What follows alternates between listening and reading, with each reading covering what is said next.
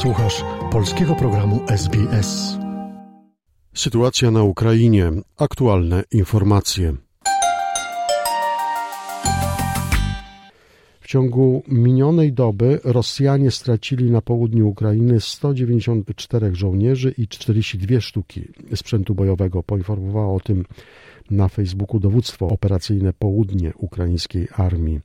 Rzecznik dowództwa Władimir Nazarow powiedział, że Rosjanie kontynuują działania bojowe na zajmowanych pozycjach.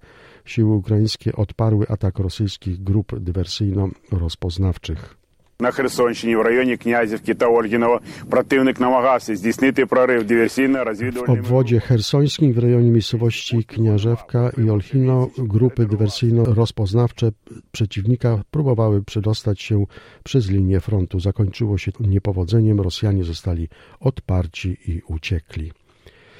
Siewierodonieck w obwodzie ługańskim jest na krawędzi katastrofy humanitarnej. Wojska rosyjskie zniszczyły niemal wszystkie obiekty miejskiej infrastruktury. W mieście nie ma elektryczności, gazu ani wody pitnej. Zburzona została oczyszczalnia ścieków i centralne ujęcie wody miejskiej. W rezultacie sytuacja sanitarna jest dramatyczna. Tymczasem Rosjanie przeprowadzili wczoraj kolejne ataki rakietowe i lotnicze na ukraińskie pozycje i tyły, między innymi w obwodzie hersońskim. Andrzej Melnik został oficjalnie odwołany z funkcji ambasadora Ukrainy w Niemczech.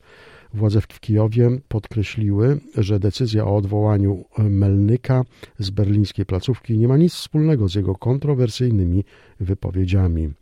Prezydent Ukrainy Władimir Zełenski zwolnił także swoich ambasadorów w Czechach, Norwegii, Indiach oraz na Węgrzech.